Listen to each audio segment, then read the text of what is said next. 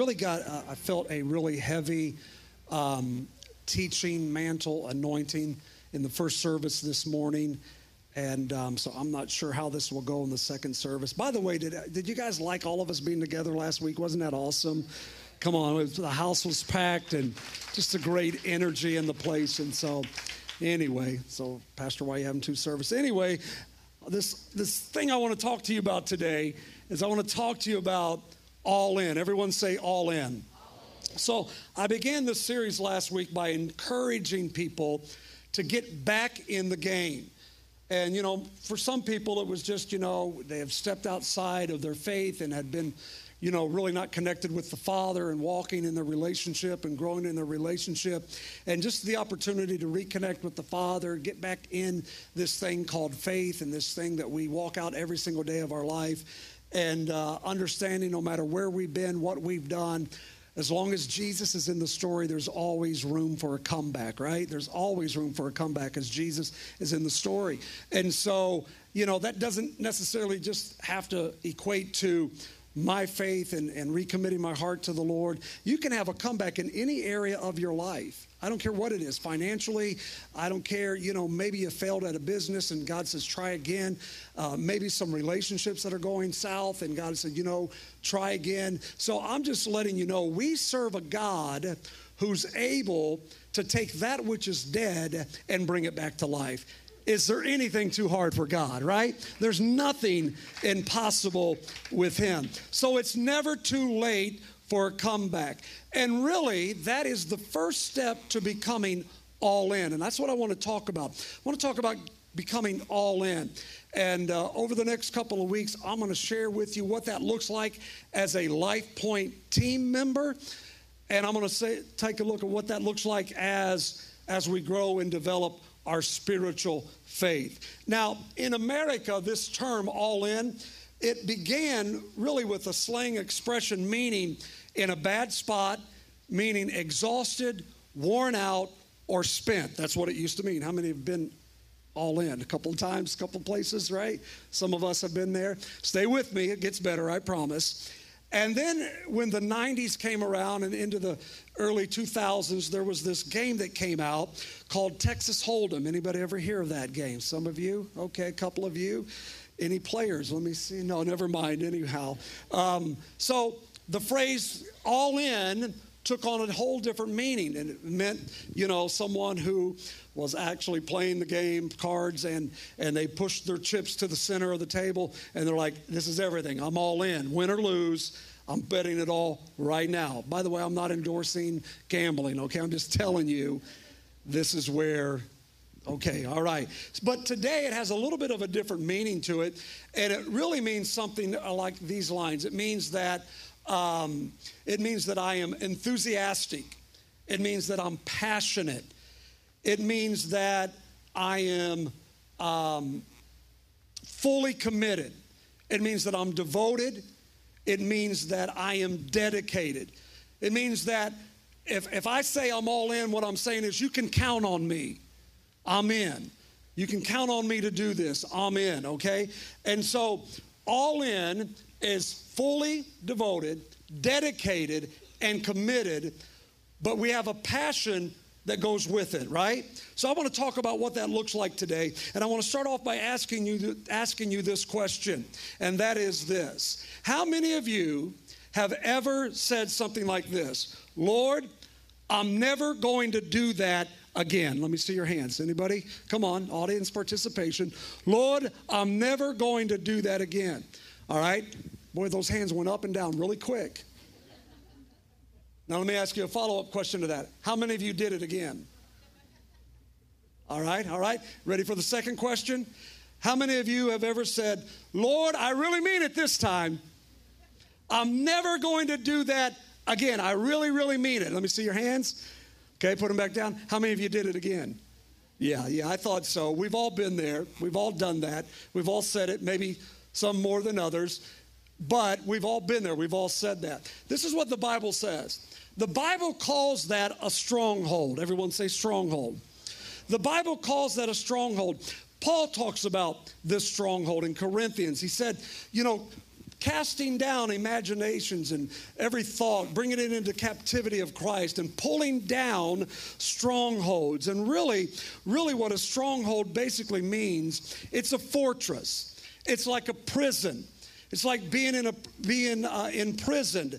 And so people develop strongholds in their life where they become ensnared and imprisoned to certain things that always seem to trip them up and to set them back. It seems like, you know, I can take two steps forward, and then all of a sudden this thing just begins to resurface in my life and it pulls me back. And it, it just, I lose ground every time this thing seems to resurface in my life. That's a stronghold. And many times people just come to the place where they said, you know what, I'm just going to accept that this is just part of life. And you begin to say to yourself, you know, it's never going to get any better. I'm never going to change. This is the way that I'm going to be. This is the way that it's always going to be and you just accept it. This is just one area of my life that I just can't seem to get victory over.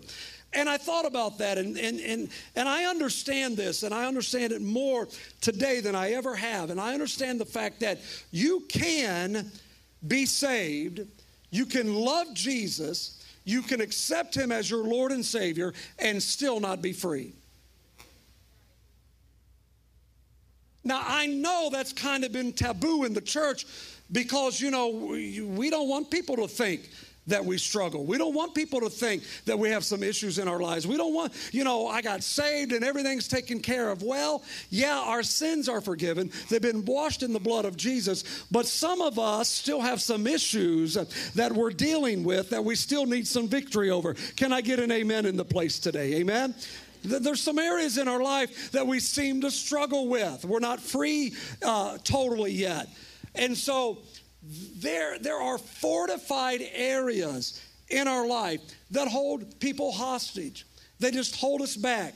And it really keeps us from being all in. It robs us of our joy, it hinders our commitment, it hinders our dedication and our surrender to the Lord. And so we're going to talk about how we get over these things, how we how we move beyond uh, these strongholds in our life because how many of you know God just doesn't want you saved, God wants you free. I said he doesn't just want you saved, he wants you free. And so I'll just take last week, for instance, because it's fresh in our minds. There were people who responded to the altar call who said, You know what? I'm saved. I, I want to recommit my life. I want to give my heart to Jesus. I want to reconnect back to the Father. And they came back. We talked about the comeback. They came back. And so, and that's fine for a while, and that's good. I understand all of that. But how many of you know that when the dust clears and everything settles, there's still a battle going on. There's still a fight that takes place. Um, I'll say it this way once the tailgate party's over, right? I mean, everything was fine, everything was good. I mean, the energy was so high in this place last week, and God was moving and God was touching lives. But how many of you know that once all of that settles down, we have to walk this thing out by faith? I mean, we, we just have to we have to apply the principles and the precepts that God's word teaches us, and we have to continue to walk this thing out by faith. I want you to look at Galatians 5 and 1 with me. Being saved and being free. This is what it says. It is for freedom that Christ has set us free. Stand firm. Don't go back. And do not let yourself, here it is, be burdened again by the yoke of slavery. In other words, once you commit, once you take that step of, of, of, coming forward and acknowledging and accepting Jesus as your Lord and Savior, he says you need to stand firm in that place.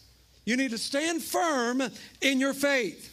He said, don't allow yourself to go back to that yoke of slavery again, which lets me know that I can be saved and I can still be struggling with some area in my life. That if I don't get victory over it, I'll, I will become a slave to it. Hmm. So, let's just say that one of you wanted to pull me aside today after the message and you wanted to ask me this question Pastor, wh- why do you think God wants me to be free?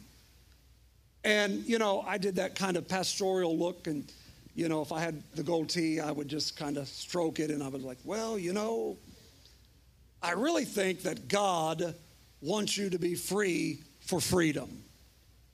And you'd be like looking at me like, what? Is, is that the best you got? Is that the only understanding? Is that the only revelation you have on this particular scripture and this particular topic? Uh, you know, and you might be saying, well, maybe I just need to find me a new pastor because this guy don't get it. But I want you to look at something. If that was the case, then why is this in the Word? And the reason that this is in the Word about not going back, and the reason that, that, it's, that it's in the Word is because it's not obvious. It's not obvious that I can be saved and then go back into slavery. It's not that obvious. And so, what we have to understand is it's not only God's desire to save us, but it's also God's desires for us to live a life of freedom in Him so that we can fulfill His purpose, His destiny, and His calling for our lives. Amen. He doesn't just want us saved, He wants us free indeed. If you believe it, put your hands together and give Him praise. Now, the Bible is full of examples and I could, I could give you many examples of, of what this looks like, but let me just give you one because there's a whole group of people that are in this one example, all right? I think about the nation of Israel. I think about how this nation was in slavery for over 400 years. And then God, through his mighty hand, delivered them out of Egypt. He delivered them out of slavery. Uh, they came out of Egyptian bondage. But that group that came out of Egyptian bondage never walked in the promise of God and never fulfilled the destiny that God had for their life because even though they had come out of Egypt, Egypt was still in them. And they never fulfilled the purpose and, the, and they never received the promises that God had for their lives. And so there are many believers within the body of Christ that are the same way. They came out of Egypt. How many of you know that Egypt is a type of the world, right? It's a type of our old life, our old ways. We've come out of Egypt, but we've never really walked in true freedom because Egypt or the world is still in us. In other words, we've never fully surrendered everything to Jesus. We've never really committed everything to Him. Oh, we know Him as Savior. I'm not questioning your salvation today, but we really don't know Him as being Lord in our life. Lord over every area in our life. In other words, God, I'm going to give you that, but I'm going to keep this. Lord, I've surrendered this to you, but I still have, I'm still holding on to this part of my life. How many of you know he's not Lord until he's Lord of everything? Come on, I said he's not Lord until he's Lord of everything, right? So here's a question I want you to write down. This is a question that you're going to to answer, and I'm not expecting you to answer it today, but this is your homework for the week. What is your Egypt? What is your Egypt? I'll say it another way. What is still inside of you that's hindering you, that's keeping you, that's setting you back, that's keeping you from the promise of God and the purpose that God has for your life? Now, listen to me, church. If you don't identify this, and not only identify it, but deal with it, then I can you are going to be drawn back to your old life and your old ways. Because if you don't deal with this, sooner or later, your appetite for Egypt is going to resurface. It's going to come back. All right? In other words, you're going to begin to miss Egypt. You're going to begin to miss those old things because whatever you feed the most in your life is going to be the strongest in your life. So if you're feeding flesh, the flesh is going to be the strongest. If you're feeding spirit, spirit is going to be the strongest. And that's what you're going to gravitate to. So if you neglect the basic principles of prayer, Bible reading, worship, fellowship, then you're going to begin to starve out the things of the Spirit. And when you do that, the flesh is going to rise up and take dominion in your life. All right? You're going to begin to miss it. So when God first brought Israel out of Egypt, God supernaturally brought them out and God supernaturally sustained them. I want to make a point with that. Now, by night, God led them, the Bible says, with a pillar of fire. So every time they looked around at night, they saw this flame, they saw this fire above them. It represented the presence of God. It represented the leading of God. And it represented that God had them, God covered them.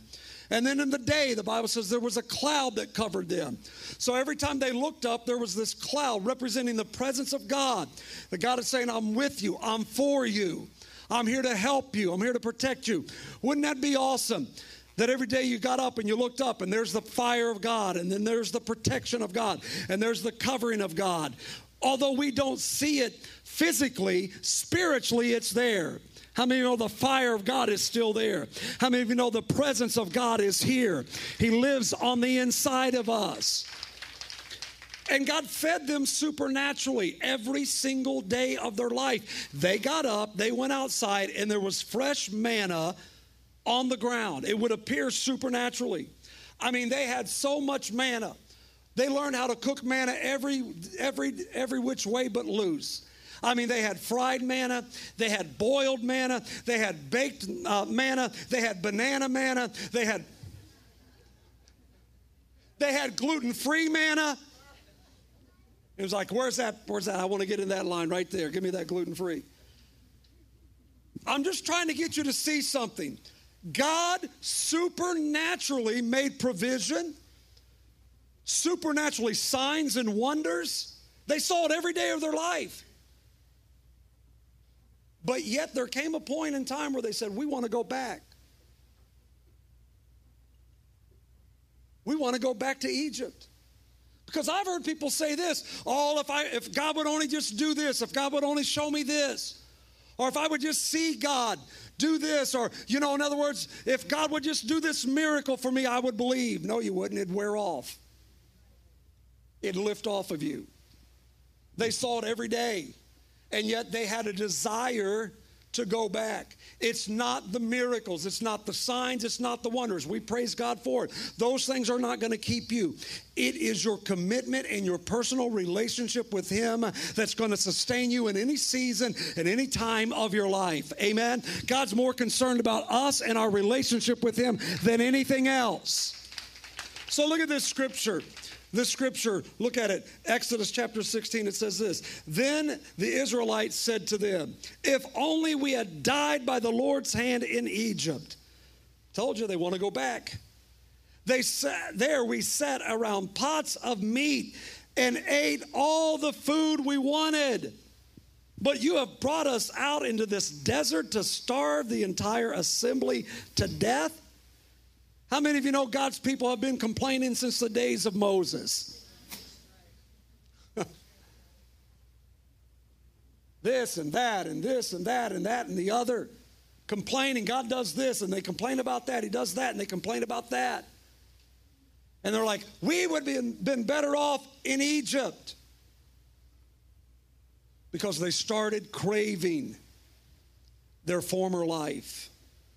And I'm telling you, that you can come out and you can have a comeback, but if you don't start taking steps in, in a direction of discipleship with Christ, you're going to find yourself being pulled right back to what God brought you out of and what God delivered you from.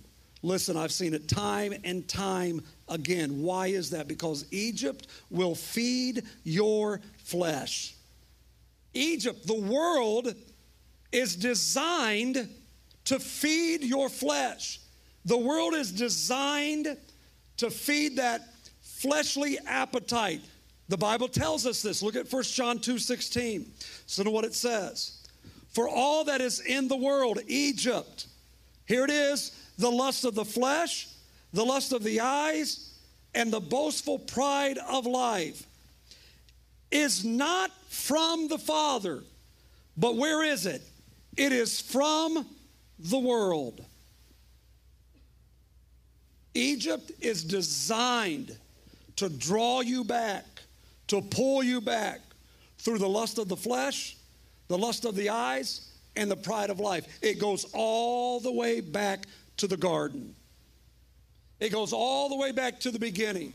When God told Eve, He said, Listen, all these trees are yours. You can take whichever one you want, except for that one right there. That tree belongs to me. It was the tree of knowledge of good and evil. He said, Don't eat from that tree. Because God knew that when Eve ate from that tree, she would become sin conscious and she would destroy her innocence. Yet here comes the serpent. And what does the serpent say? Did God really say that? Other, what's God keeping from you? It's not that God's keeping anything from us. God's not keeping anything from us. He's keeping us from things that will harm us, right? And so the serpent deceives her and told her, Look at the tree, it's good to eat. And he appealed to her flesh, he appealed to the pride of life, self consciousness. Self centered. And then, then Eve also saw that the tree, the Bible says, was good for what? It was good for food, meaning that it looked like it would taste good and be satisfying and enjoyable. But the pleasures of sin are temporary. Eve fell to the lust of the flesh, trusting her feelings rather than trusting the word of God that was spoken to her. Eve also saw that the tree was delightful to the eyes. It was a beautiful creation God had made. Sin does not necessarily appear as ugly, it doesn't appear as dirty and it doesn't appear as destructive, for Satan himself can disguise himself as an angel of light. So it doesn't look that way. It becomes destructive and it becomes ugly when we get ensnared in it and our lives become destroyed by it. Ooh, it's a little tighter in this second service, isn't it? Thank you. So, the lust of the flesh, the lust of the eyes, and the pride of life, these things all work against us to lead us astray and to pull us back. Here's what Israel forgot, and this is what many believers forget they forgot the whips that their taskmasters whipped them with across their battered backs. They forgot that they about the bricks without the straw. They forgot about all of the forms of abuse that they endured while they were in Egypt. They forgot about all the pain and they forgot about all of the suffering. And sometimes when we get a little further down the road in our walk with Christ, sometimes we forget what God brought us from. We forget what God delivered us from. We look back and we're like, man, but we forget about the pain. We forget about the dysfunction. We forget about all the abuse. We forget about how we abused ourselves and we abused others. We forget about all of those things that God delivered us from and we start craving to go back to that. What are we going back to? God has delivered us and God has set us free. We should have no appetite for this world. Come on, church. We should have no desire for the things of this world. You got to remember where God brought you from, what He delivered you from. They forgot about all the stuff and they began to miss the meat. They came out of Egypt, but Egypt was still in them. And you can come out of the world, but if you don't get the world out of you, you'll be drawn back to it. So, how do I come out of this bondage? How do I get all in? I'm going to give you the first step and there'll be many more after this, but let me give you the first step. Here it is. We're going to dive deep. Are you ready? Everybody lean in. We're going to dive deep. Here we go. Hi Amber, how you doing? Okay, we're praying for you. You have to know that God loves you. Isn't that deep? you have to know that God loves you. You and I will not live a fully surrendered life, all in life, if we don't get this one thing. If we don't understand that the Father loves us, that He loves us unconditionally, that He loves us without any strings attached. And this is hard for us as humans to understand, especially for those of us who are performance driven. That would be me. Most men are. They're performance driven because we get our identity by what we do. And even from when we were little boys, when mom or whoever would pat us on the head and say, That a boy, good job. It was performance driven. And so we take that mindset and we bring it into the culture of the kingdom and we bring it into the relationship that we have with the Father. And we think that the Father's love is based upon what we do for Him. God doesn't love me because I'm a preacher. God loves me because I'm His son.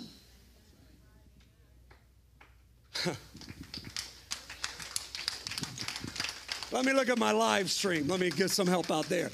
God doesn't love you because of what you do, God loves you because of who you are. You're His. You're His son. You're His daughter. It's not based upon anything that you do, it's based upon everything that He has done. And you have to get that settled in your heart. God loves you unconditionally.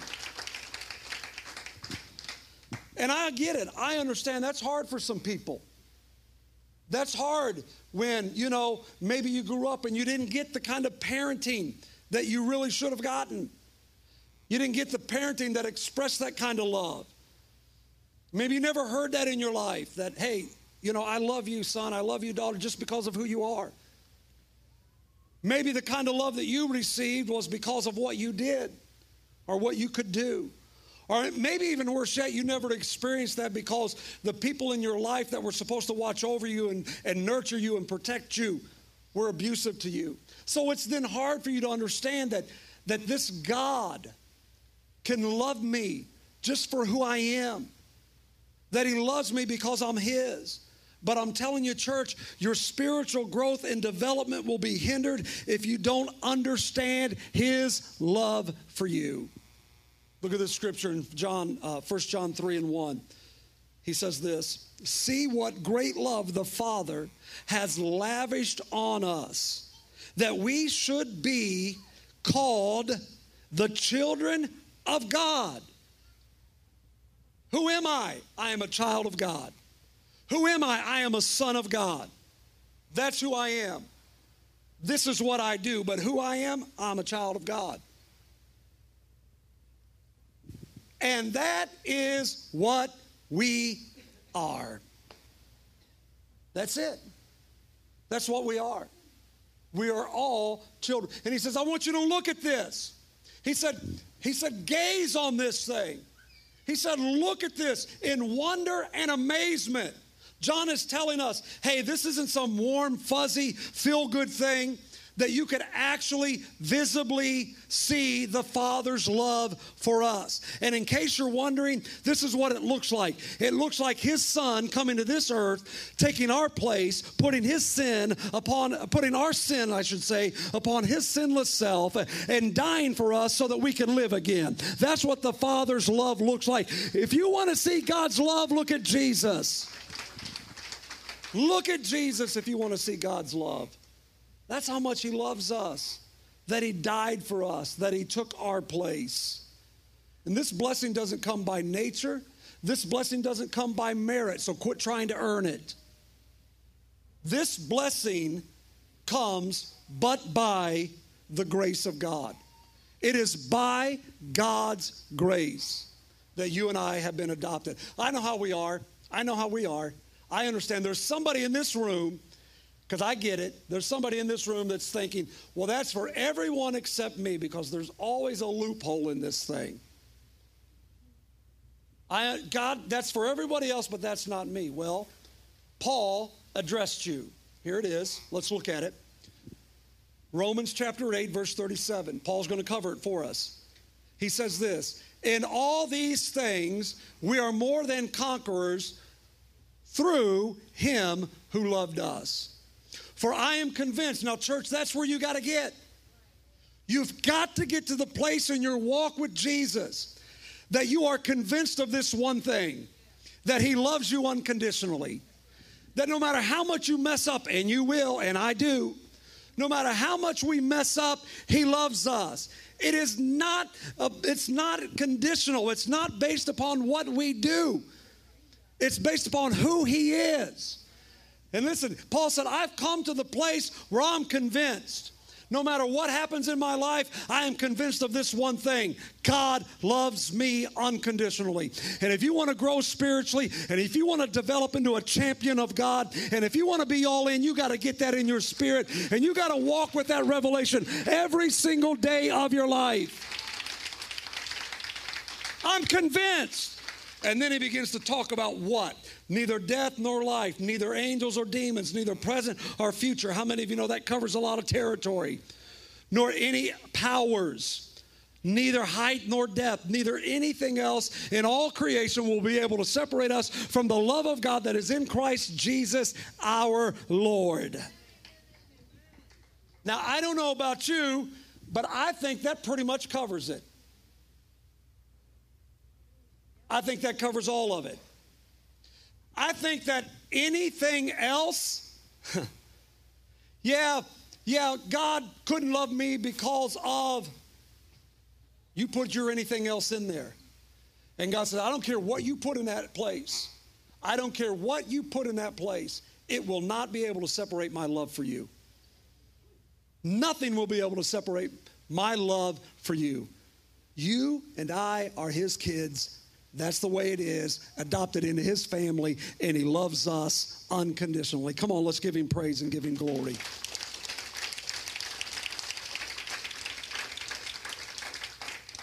First closing. First closing. For those of you that are new, it simply means what? There's two more. Who said four? I want to go back to the story I talked about last week. I want to go back to the prodigal son. And I want you to remember what happened there. Um, he left his father, but this is what he found out. He found out that nothing else in the world could replace his father's love. Nothing. Um, he had fortune. Remember when he said, Give me my inheritance? His father was very wealthy. So he had he had more money originally than he knew what to do with. So I don't care how many things, material things you possess or you go after, those things, fortune, cannot replace the Father's love. You'll still be empty and you'll still be void. He had fame. He was, he was popular for a while. And that's what the world tells us for fortune and fame, fortune and fame, fortune and fame. That's all you need, fortune and fame. If you had fortune and fame, you'll be great and everything will be all right. He had fortune, he had fame, but everything wasn't all right. He had friends. All you need is a bunch of friends. He had friends.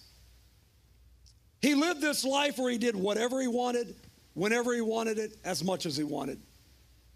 That's the way he lived his life. But at the end of the day, none of those things, none of those things fulfilled the void that was in his heart. He still was empty. And let me, let me add this none of these things separated him from the love of the Father either. None of them. None of that separated his, the Father's love from him and he starts longing to go home. And it caused him to return home. And you can read this later when you go home this afternoon. When he started out on this journey, he said, Give me, give me, give me, give me, give me, give me. Sometimes it sounds like our prayer life and give me, give me, give me. So when he comes home, he doesn't say, Give me, give me, give me. You know what he says this time? He says, Make me. Make me. I've tried this on my own, and I have failed miserably. Would you make me what I need to be? And he looked at the servants in his father's house and he said, Would you make me like one of your servants? And the father, the, really, the father doesn't even address that question. He says, Hey, bring, kill the fatted calf, bring the robe, get the, finger, get the ring on his finger, shoes on his feet. He ignores that whole question, but I, I had to go back to it because in my mind, he saw something in the servant that he lacked in his life. There was something that the servants in the father's house possessed that the son didn't have. And he said, I want, make me like one of them. Well, what would that be? I think it was the fact that they were fully surrendered to the Father and were willing to serve at the Father's request. I think, I think it is a mark of obedience. Obedience. Because here's the truth we are sons and daughters of the Most High God, and we serve in His kingdom. We are sons and daughters. That's, that's our position, but we serve in His kingdom to carry out what? His will and His purpose. Not my will, not my purpose, but His will and His purpose. Second closing, I promise. And I thought about I thought about obedience and I thought about servanthood and all the people I could I could bring as examples in the Bible of servanthood. It's an exhaustive list. And all of the qualities and characteristics of what servanthood looks like. And and, and Jesus modeled it for us. He humbled himself and became a servant to all, right? Jesus said, What? If you want to be great in my kingdom, you have to do what? You have to humble yourself and become a servant to all. But all the people that I could think of and all the people that, that I thought about who were great servants of the Lord, there's one that really caught my attention. I'm going to close with him. Okay, guys, come on, help me, help me close. Yeah, that's the, that's the cue for the praise team because I'll just keep talking all day.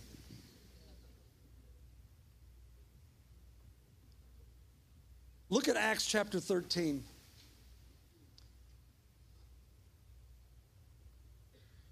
Remember a couple of weeks ago when I taught on worship and I talked about how that Saul was the people's choice? In other words, Saul was the choice of the flesh. God said, I'm your king. They kept crying, We want a king, we want a king. God says, I am your king. You're not like any other nation. I'm your king. And I rule through prophets and priests. And they said, No, we want a king. And he said, Okay, I'm going to give you. He gave them what their flesh wanted. Saul represents the flesh. I could say, after the removal of the flesh, he made David their king. David was a king that God appointed, a king of the Spirit. Watch this. God testified. Now, God is testifying about David. This is David's testimony, God saying it. I have found David, a son of Jesse, a man after my own heart. Here it is. He will do everything I want him to do. He will do everything I want him to do. And it's not that God wanted something done and David did it. It's not what it is. It's that special feeling that a father gets when he sees his son acting with the same heart he has. That's what God's looking for.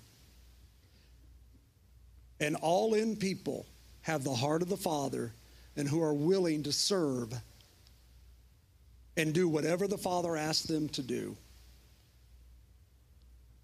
I'm completely submitted to your will and your way and your purpose. And how many of you know that His will and His way and His purpose is far greater than anything that I could ever imagine for myself? You believe that this morning? Would you stand to your feet and give the Lord praise?